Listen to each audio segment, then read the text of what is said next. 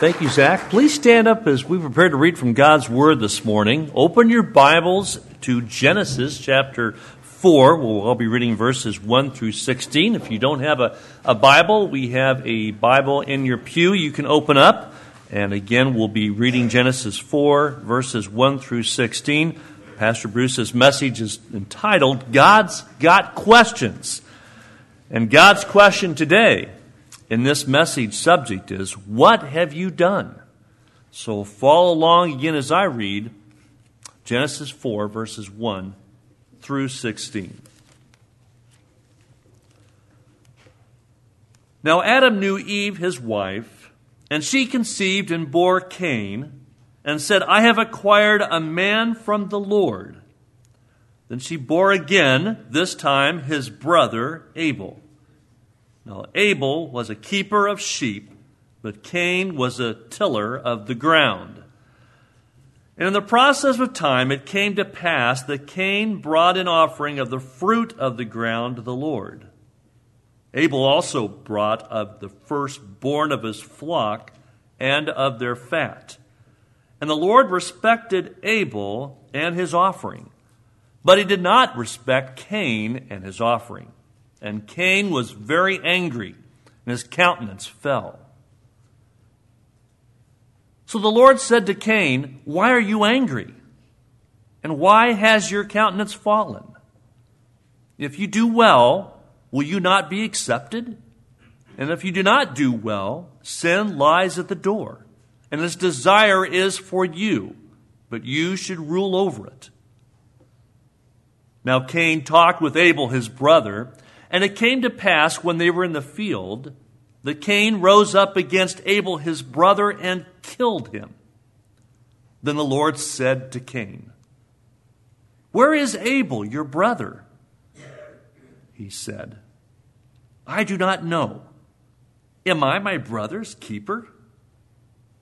And he said, What have you done?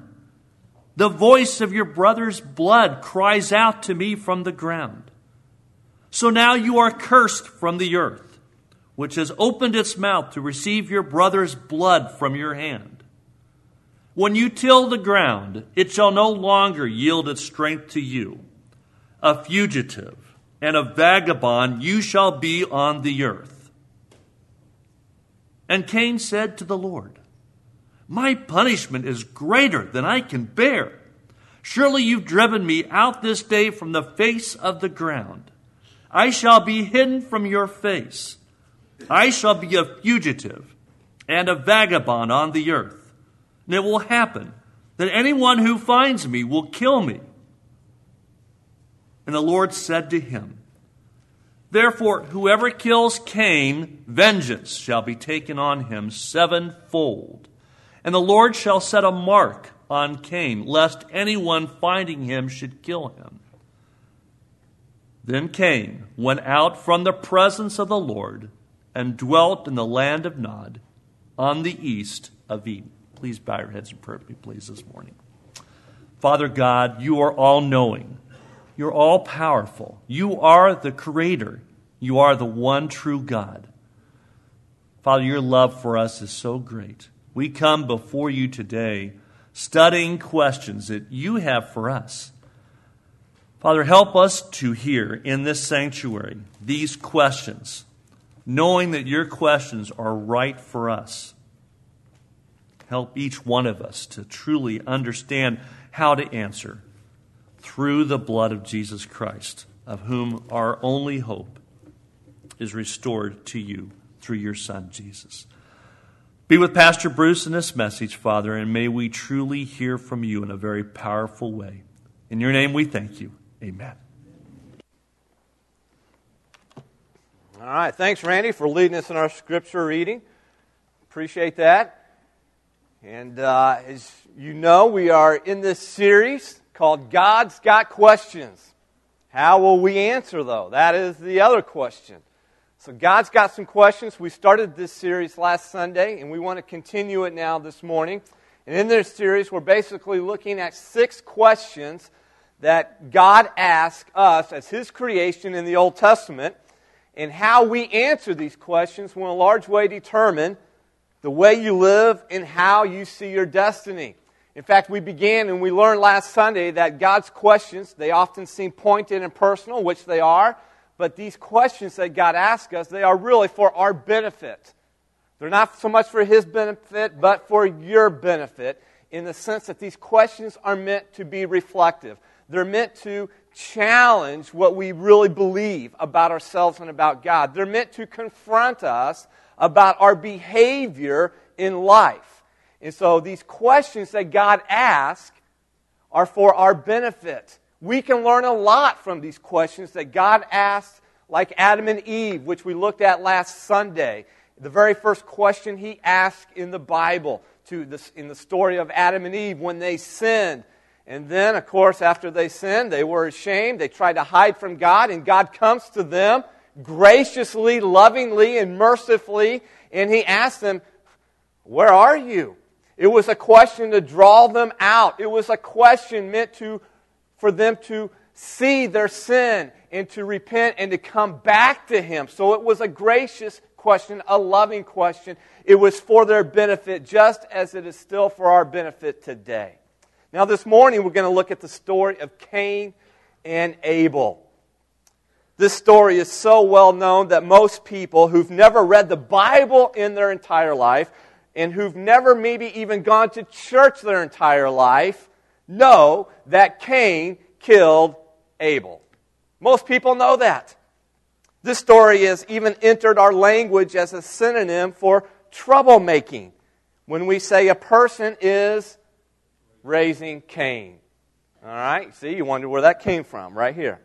That phrase is appropriate, raising Cain, because this story here is all about drifting away from God toward destruction. Raising Cain. Oh, that is what we do in our lives, and so many times we don't even realize it. How many of you uh, like dreaming when you go to sleep at night? Anybody like to have dreams? Anybody? Oh, okay, we got a few people that are dreamers. You know, like you're a dreamer. You like to have dreams when you sleep. Uh, you know, I, I, think it's been told, you know, if you're dreaming, that means you're in sound sleep. You know, and uh, but when you're dreaming, how many of you found yourself while you're sleeping and dreaming that you're falling off a cliff or a tall building or bridge, and you're just falling and falling and falling? Right? Anybody ever have that dream? All right. Here's the next question: How many of you ever hit bottom in your dream? Anybody ever hit bottom and, and you like killed yourself? No, nobody does that. Why? Well, folk wisdom tells us that if you have a nightmare of falling and falling and falling, that you will wake up before you hit bottom. But life experience teaches us that many people who are falling into self destruction never wake up until it's too late. And that's when God's question pierces our heart like an arrow when he comes to us and he asks, What have you done? What have you done? It's the question that God asked Cain after he killed his brother Abel. What have you done? Notice this coming up on the screen. Let's just answer that question from the top here in the beginning of this message and answer the question what Cain did. Well, notice that what Cain did was drift away from God toward destruction. God asked him, What have you done? Well, what Cain did was drift to his destruction. Now, we need to pause here for a moment before we move on because here's the problem with preaching about Cain and Abel. Here's the problem with the story of Cain and Abel and teaching on it, preaching on it, is most of us here right now, we don't see ourselves like Cain.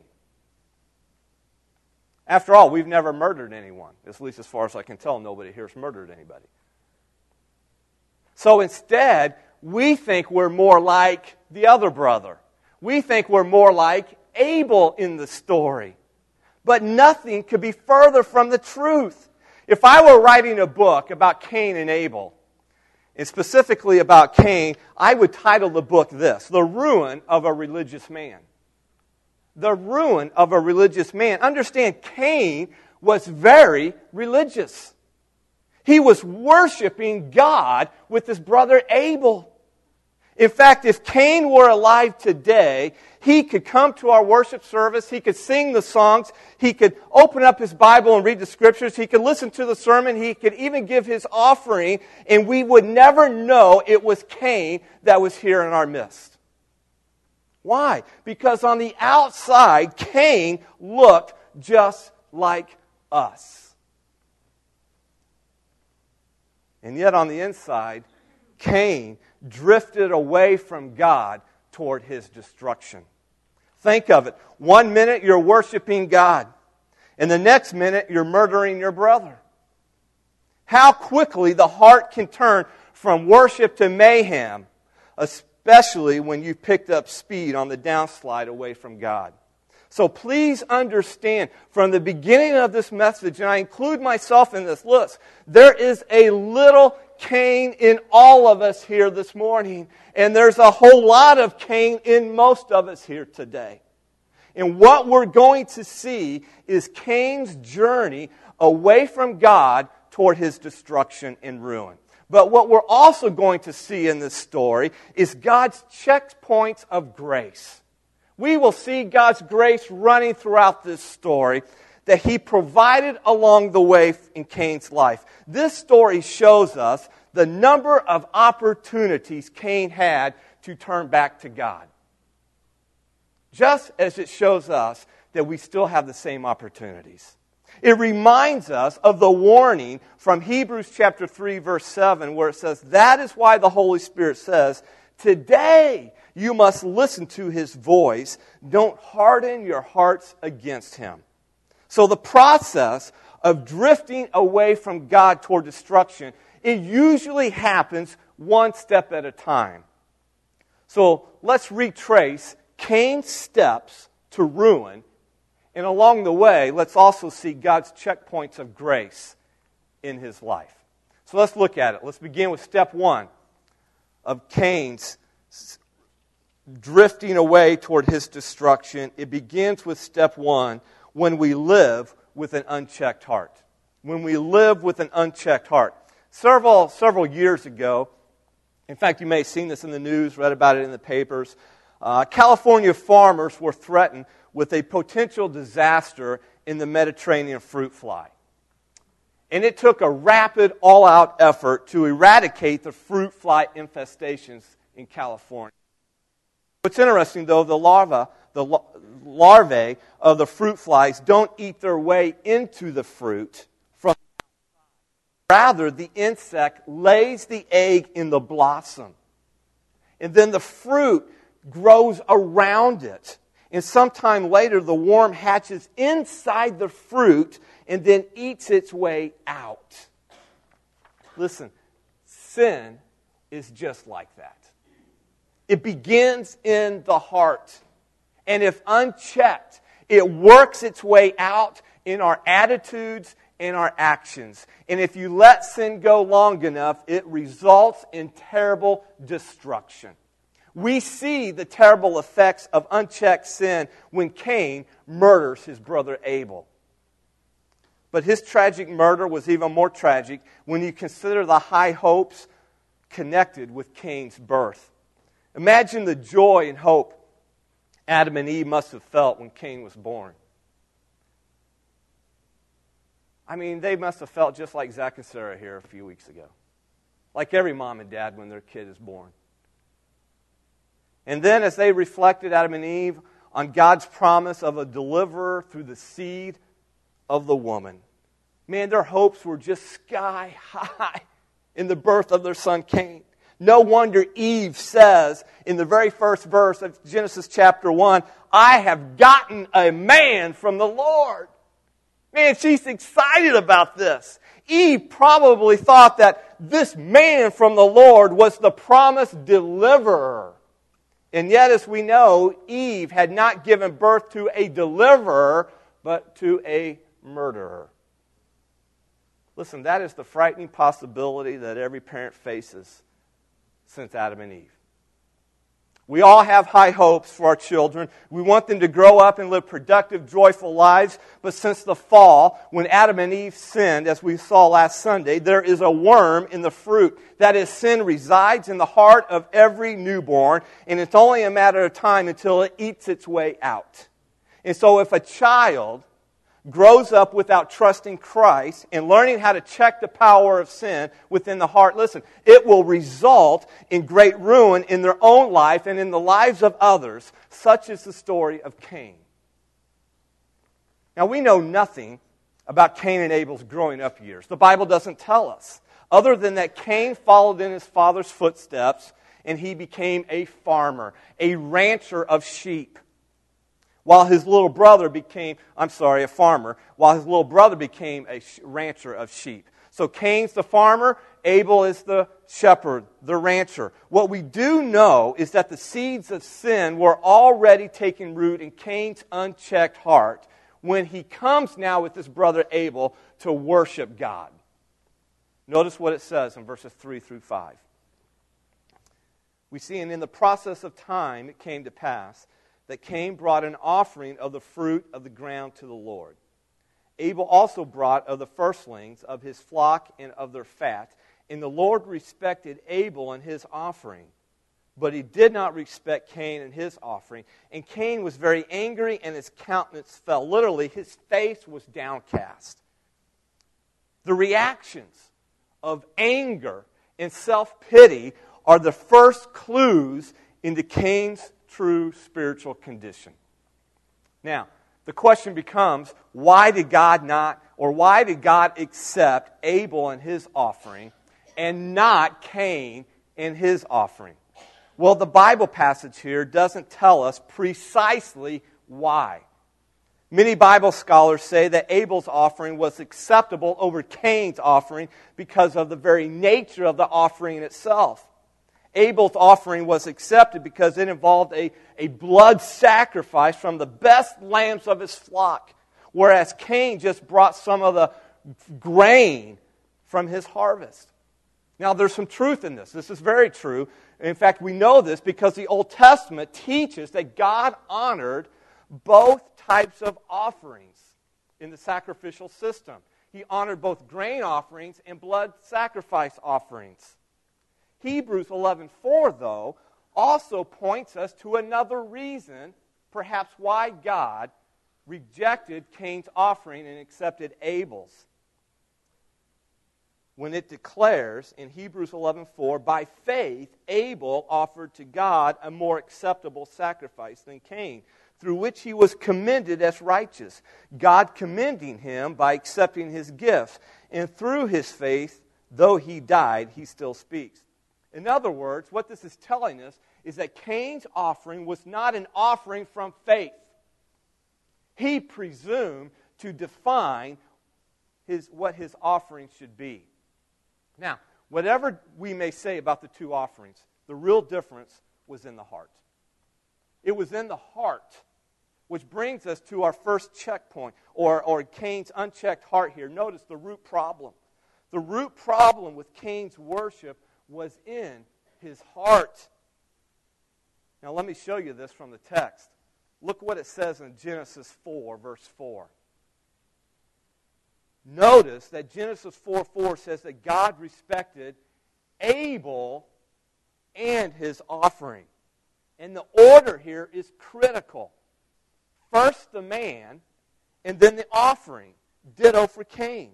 In other words, man looks on the outward and makes his judgments that way. But God looks to the heart first and foremost. And when God looked at Cain's heart, he found arrogance.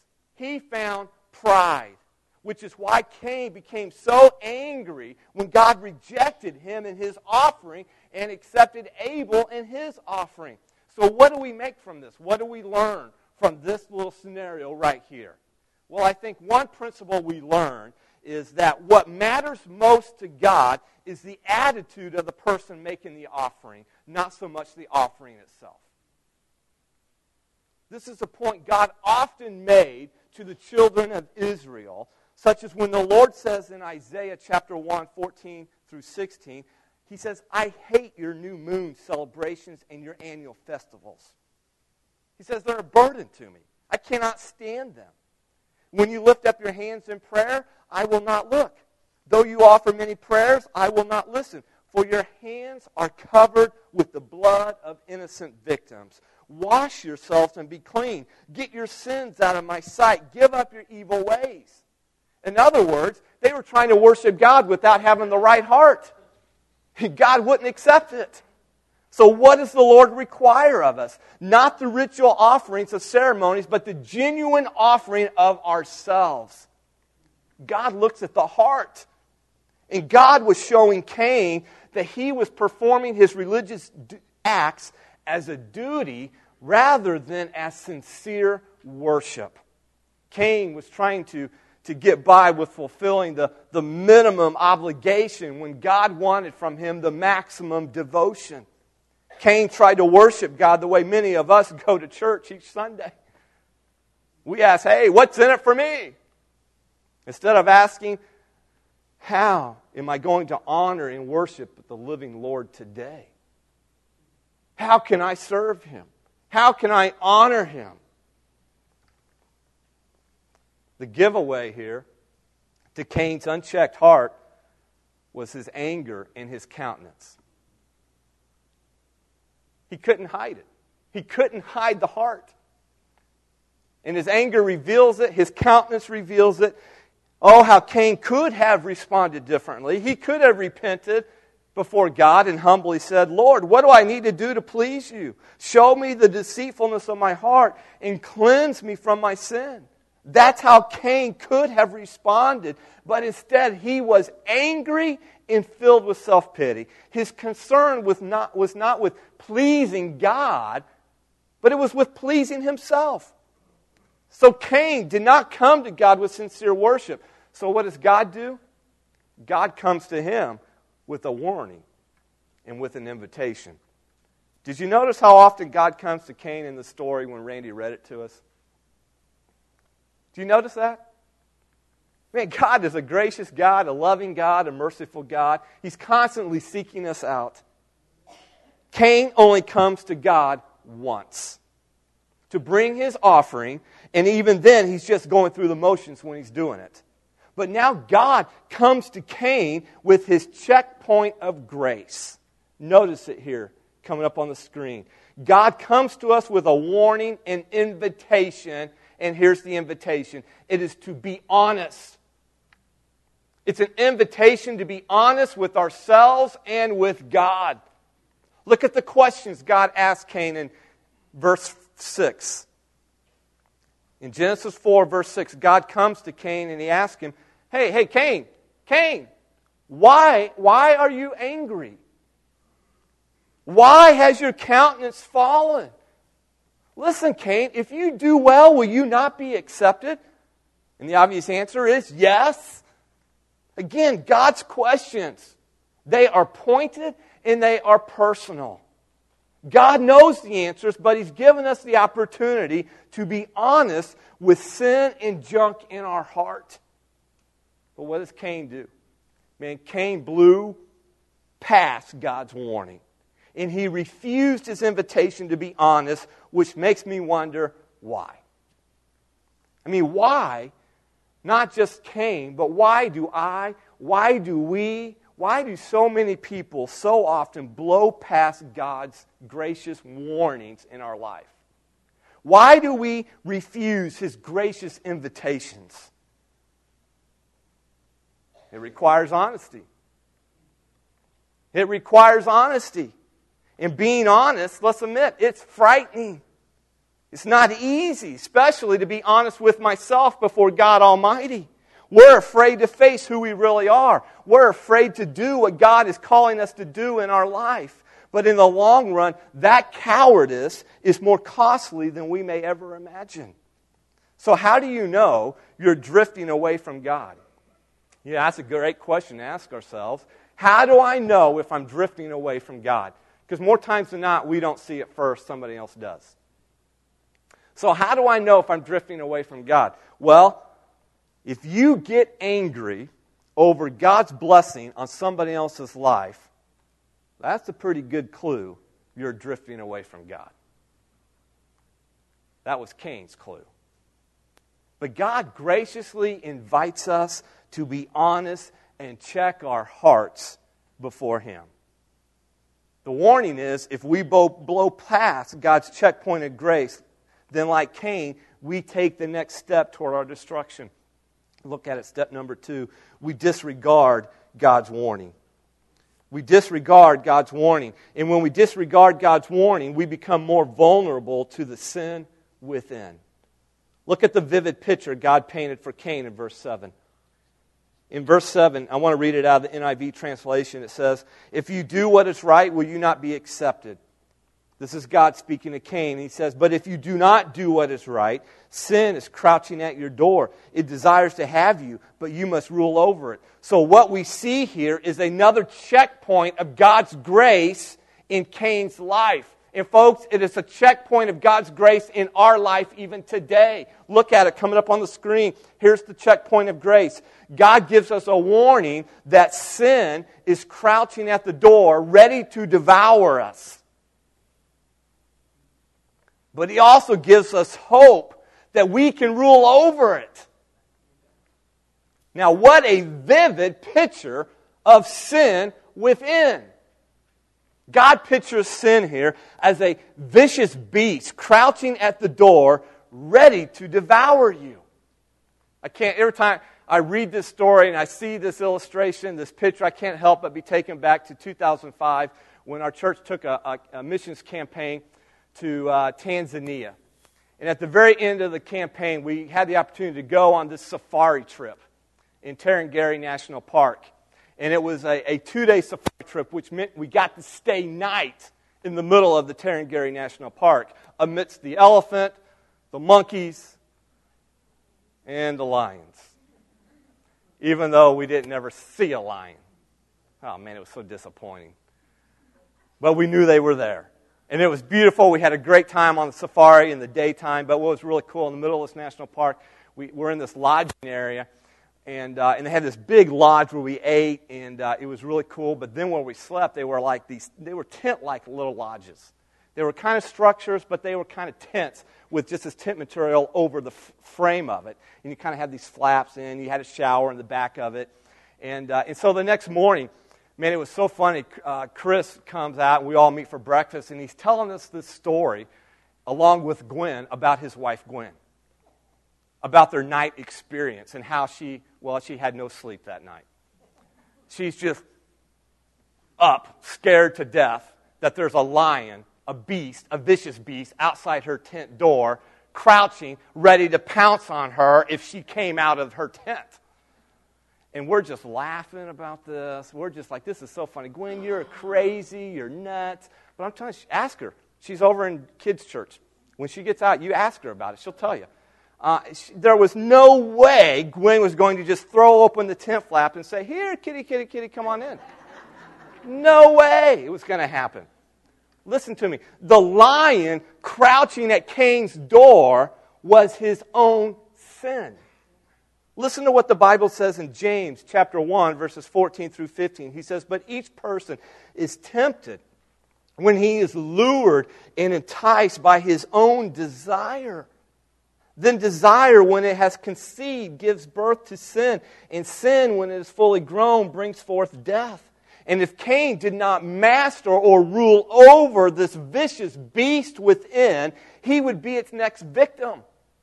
So God gives Cain a warning that sin is crouching at his door, but he also gives Cain hope. Now, most people miss the hope here because we're so focused on the vicious beast crouching within. But it's clearly stated when God says, But you must rule over it or master it. You see, and, and again, the wording here is on purpose. This story follows right on the heels of Adam and Eve. And if you go back to Genesis 2, what did God command Adam and Eve to do with the animals? You got it. Just as God told Adam and Eve to have dominion over the animals, so God now is telling Cain that he must have dominion over the beast within crouching at the door. In other words, this isn't pie in the sky. This is a possibility. This is reality. We can do this.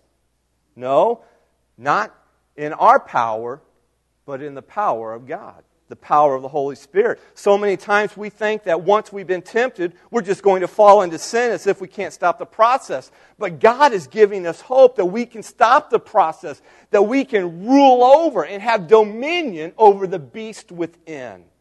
So let me ask you are there signs of sin crouching at the door of your heart? Are there any areas in your life where you know there is a lion out there ready to spring on you? Maybe it's anger, like Cain. Anger over somebody hurting you, deeply hurting you. Maybe you've been dealt with unfairly. And according to the world, man, you have every right to be bitter and angry and to seek vengeance. So the question is, what are you going to do with it? Listen, it's crouching at the door ready to devour you if you don't deal with it.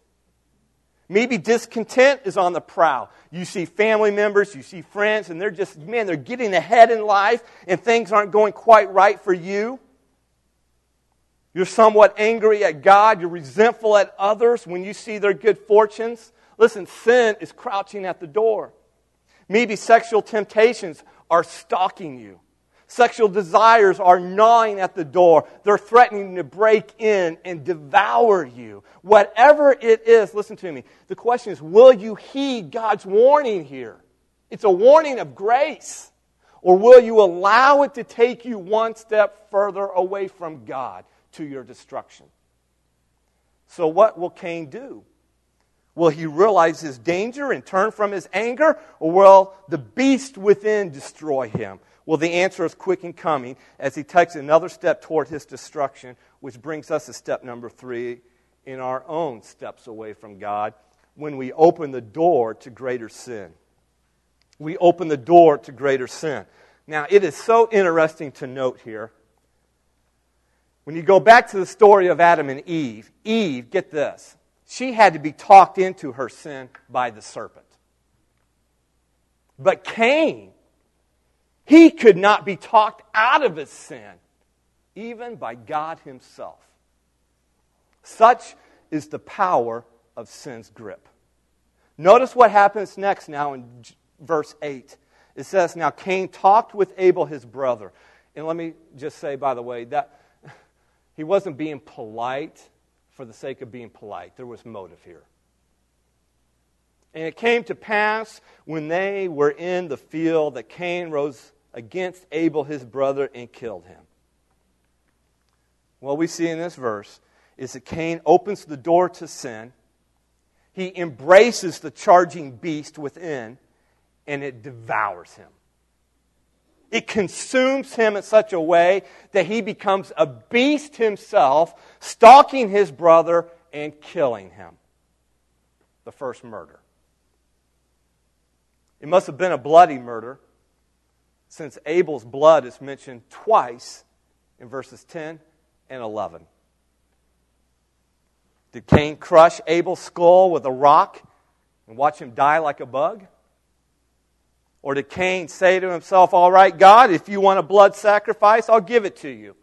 And then slit his brother's throat with Abel's knife and bleed him like a sacrifice.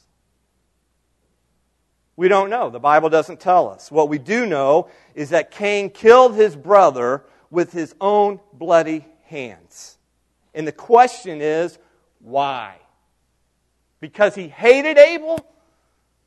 Yes, but also no. As Dietrich Bonhoeffer rhetorically asked, why does Cain murder Abel? Out of hatred for God, he answers.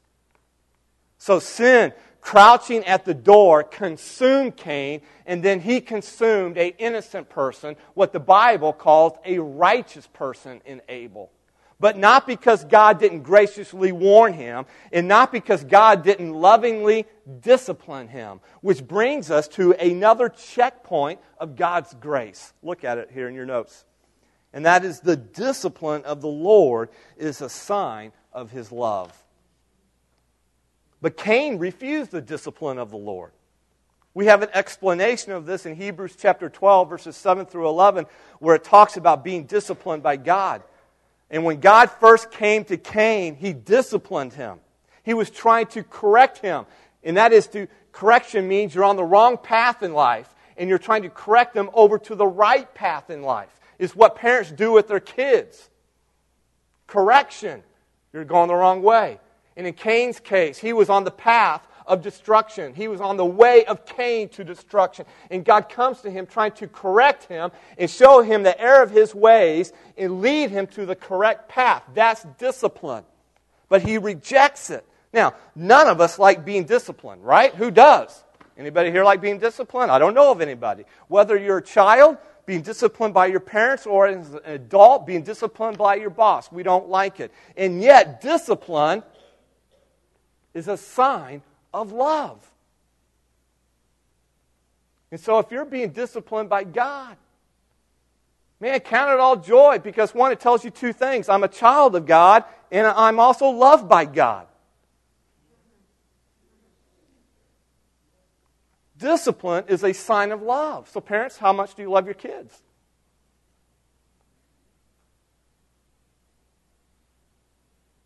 Now, don't tell me they don't ever deserve discipline. Because we're all born what? Born sinners. And sin, left unchecked in the heart, let me tell you, it will come out, and it does in our kids. So, how much do you love your kids? Something to think about. Cain was meant to be disciplined when God gave him that warning, but he refused it. Why? Well, I think Hebrews 12, later on in the same chapter, verses 14 through 15, helps us understand when it says, it says, pursue peace with everyone and holiness. Without it, no one will see the Lord. Make sure that no one falls short of the grace of God and that no root of bitterness springs up, causing trouble and by it defiling many. Remember, what was Cain's occupation? His occupation was he was a farmer. But notice this what he plants, but the plants he tended most grew from the seeds of bitterness in his own heart. Listen, Cain was bitter towards his brother. And he allowed that bitterness in his heart to germinate into anger and resentment toward his brother and then to God. Don't underestimate the power of sin. It is wicked, it is swift, and it destroys. In fact, it is the theme of Genesis chapter 4 here that we're at, all the way through Genesis chapter 11, where God shows us in these chapters how fast sin destroys the human race. But God also shows us His grace through all this. He shows us as well the promise that His Son will come to conquer the very sin that is destroying humanity. He shows us the grace and the promise of Jesus Christ that He conquers that sin and its consequences with His death on the cross and resurrection. The fourth step away from God toward destruction is this is when we refuse to repent of our sin. We refuse to repent of our sin. Cain murdered his brother and he buried him in the field. Do you think he, he thought he could get away with it? Man, my son Jack, my son Tyler, it is amazing what kids think they can get away with. I, got, I briefly tell this story. Jack, God bless that kid. I love him so much, just like I love Tyler. But here's an example of even how us adults think we can get away with sin when we can't. You can't hide sin. Few weeks ago, I, I have this, I, my change, extra change. You know, when you buy a popper, so you have extra change. You go to Taco Bell, you get extra change. I don't spend my extra change. I put it in my ashtray, and then when it piles up, I, I, I put it in, in a big jar. And then I cash it in for something that I'm saving up for. So, anyways, I have this, I have a, a pretty good sized container of quarters. And I notice it wasn't going this way, it was going that way. I'm like, man, that seems odd. I know I just cashed it in, but I, I know I've been putting some more in. I'm like, what is going on with my quarter? And I'm like, what? You know, I just kind of left it alone. And then the next week, it is amazing how God does this. One of his friends calls on the phone. Jack, your friend's here. Well, I kind of didn't hang up. I kind of listened and I hear, Jack, don't forget to bring the quarters to school. Like, Ah, putting the dots together, not connecting them. So I go to Jack and I ask him, Jack, you know anything about my quarters? Nah, Dad, nah. Nah, I don't know anything. Are you sure? No, nothing. Man, he just lied to me. I'm like, you're, you know, and long story short, I find all this about. He gets caught red handed. He's stealing quarters from me. He's lying from me. He's caught red handed. I'm asking, Jack, did you not think I would catch you? I mean, they're right there. They're going this way, not this way. Kids don't think. But we as adults don't either. Cain didn't right here. He buries Abel in the field and he arrogantly thinks, nobody's going to see. But he couldn't hide that fact from God, for the voice of his brother's blood cried out to God from the ground, we're told. Amazing. Amazing. So, just as God did with Adam and Eve, the Lord came to Cain with a question in verse 9 Cain, where's Abel, your brother? But instead of telling the truth, Cain lied and he denied any responsibility. In verse 9, he says, I do not know. Am I my brother's keeper? Now, that word keeper, it reveals Cain's burning animosity toward his brother. It indicates a condescending care for one who can't take care of himself.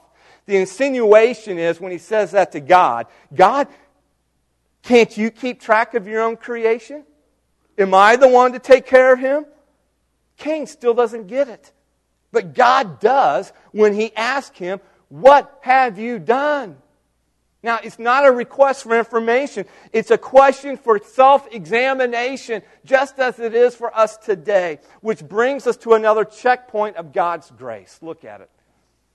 What we often see as questions of accusation is another opportunity to repent and come right with God. Now, folks, listen to me. Here, I'm telling you what we, there's so much in here, and I wish we had more time, but we don't. Because here's what happens first, God comes to us with questions.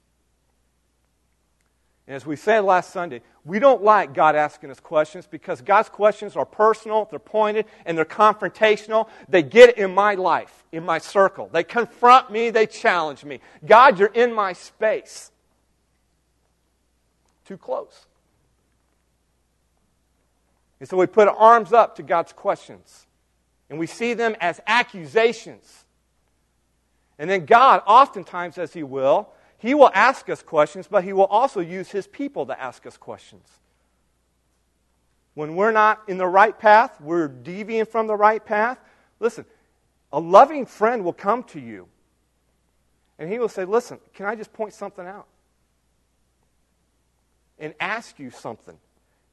And if our heart isn't right, we will see that as an accusation that you don't love me, you don't care about me, you're just trying to bring me down or whatever. No, no, no. Man, what we often see as questions of accusations, they're opportunities from God. They're questions of grace to repent and to be honest and to come right with God. When Adam and Eve sinned against God and heard God coming in the garden, what did they do? They were ashamed. They tried to hide from God.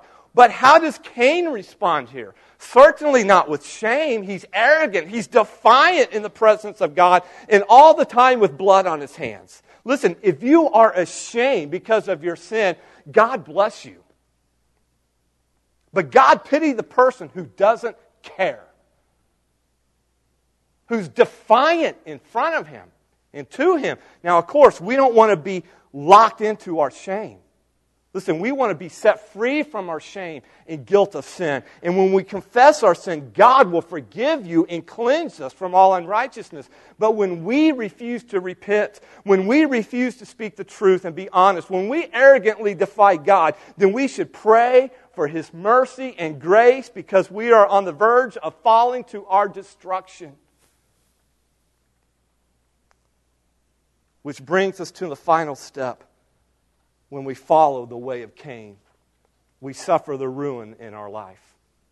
We suffer the ruin in our life. God is finally ready to speak in judgment against Cain And amazingly, get this still, amazingly, even at this very point in the story, Cain can still repent. But he refuses to repent. And so God now pronounces judgment on his life. In verses 11 and 12, look what it says. God comes to him and says, So now, so now you are cursed from the earth. Interesting. What was he again, his occupation? Farmer. God took away his occupation. God took away the thing he desired most and he coveted and what he used to defy God in his worship. And God took it away from him. So now you are cursed from the earth, which has opened its mouth to receive your brother's blood from your hand. When you till the ground, it shall no longer yield its strength to you. A fugitive and a vagabond you shall be on the earth. And do you know what God gives Cain here? You know what he's giving Cain? He gives Cain exactly what Cain wanted. God sends him from his presence. Notice what happens in verse 16. Go down to verse 16. It says, Then Cain went out from what? The presence of the Lord and dwelt in the land of Nod on the east of Eden. Now, the land of Nod, what in the world is that? Where is that? Well, it's not some resort at Disneyland, the land of Nod. It's not what we do in church, the land of Nod. The word nod here literally means wandering. Listen, it is a chilling image of one who lives wandering in lostness, apart and away from the presence of God. And what does Cain say to his judgment? Well, he does what we all do. He complains about it. It's not fair, God. Look what he says in verse 13. He says, My punishment is greater than I can bear. What's with this man? He cries out in fear and self pity, but there's still no remorse in his heart. Cain says to God, God, they will kill me out there. And God says, No, they won't. I'll put a mark on you and let you live. Wow, the mercy of God is astounding.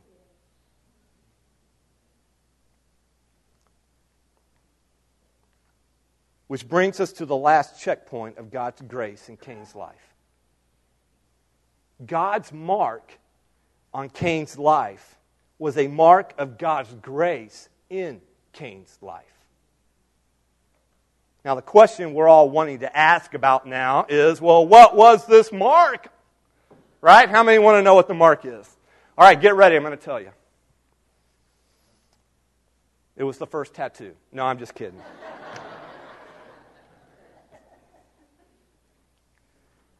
We don't, we don't know what the mark is. Nobody does. And, and, and, it's not important what the mark is. What's important that it was a sign of God's grace in Cain's life. Here's what we know Cain was punished and he was separated from the presence of God, and yet he was protected by the mercy of God. And what's amazing at this protection, this mark on Cain's life, this grace mark, listen to me, it still gave Cain the opportunity to repent and come back to God. Amazing grace! How sweet it is. So, what about you? What do we learn from the story of Cain? What lessons should we take away from this? Well, there are two lessons that I want us to grab hold of and take home with us because they can alter the course of your life if you will apply them. And the first lesson is this realize what a religious person is capable of. Realize what a religious person is capable of. And what are we capable of? Notice it. We are all capable of drifting away from God toward our destruction. Remember, Cain was a religious man. He was a worshiper of God when he brought his offering to God. He was like us here this morning. So don't be fooled. Don't be deceived. We are capable of anything. And when we and we have to recognize the battleground starts in the heart. Jeremiah 17 9 reminds us the heart is what? Deceitful above all things and desperately wicked. Who can know it? as we said at the beginning, there's a little bit of Cain in all of us, and there's a whole lot of Cain in most of us. So we're all capable of drifting away from God toward destruction.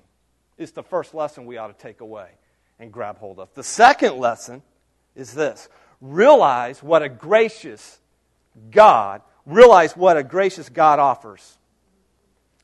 Realize what a gracious God offers. And what does God offer us? Notice it. God graciously seeks us out. Are you thankful for that? You bet. Now, when I'm in my sin, I'm not so thankful for that at the moment. I, I kind of don't like it.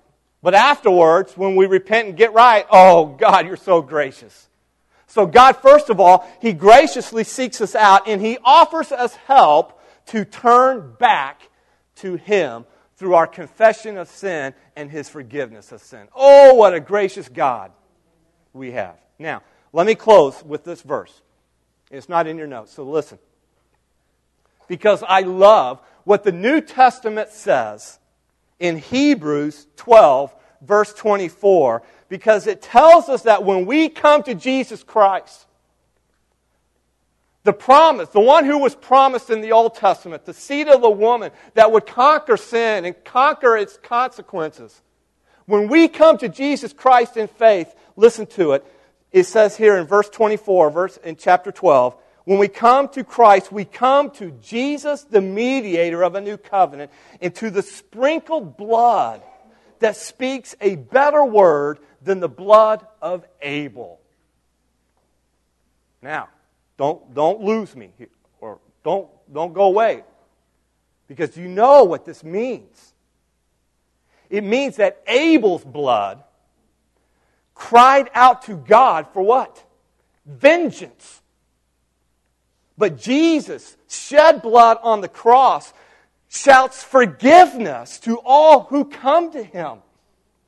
Listen, that means there's hope for the worst sinners here this morning.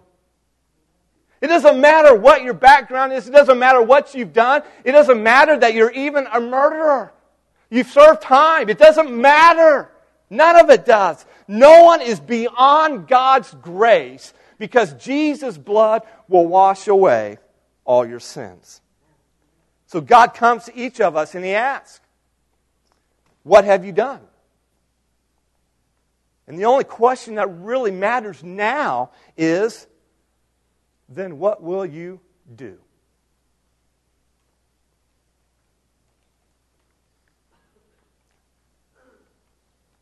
Folks, listen to me. God is gracious. And He is asking, What have we done? And there are some here who think they can still just continue their way and be fine. And how foolish we are. When God is coming to us graciously with his warnings and his invitations to be honest with ourselves and before him and to receive his forgiveness for our sins because of what Jesus did on the cross. His shed blood speaks better than Abel's blood. Let's pray. Lord, we come to you this morning and we thank you for the story that we have here preserved for us in Genesis chapter 4 in the example that Cain gives to us. No, it's not an example we want to follow, Lord, but it's an example of your grace as well. It's an example that all along the way in our life, you are constantly giving us opportunities to be honest and to come to you and get right with you and to deal with our sin through Jesus Christ's death and resurrection. And so, Lord, I pray that we will do that right now. Zach's going to sing. He's going to sing a verse, and this is our response time. It's time for us to respond right where we're sitting and do business with God. So, what will you do now in light of what you've heard?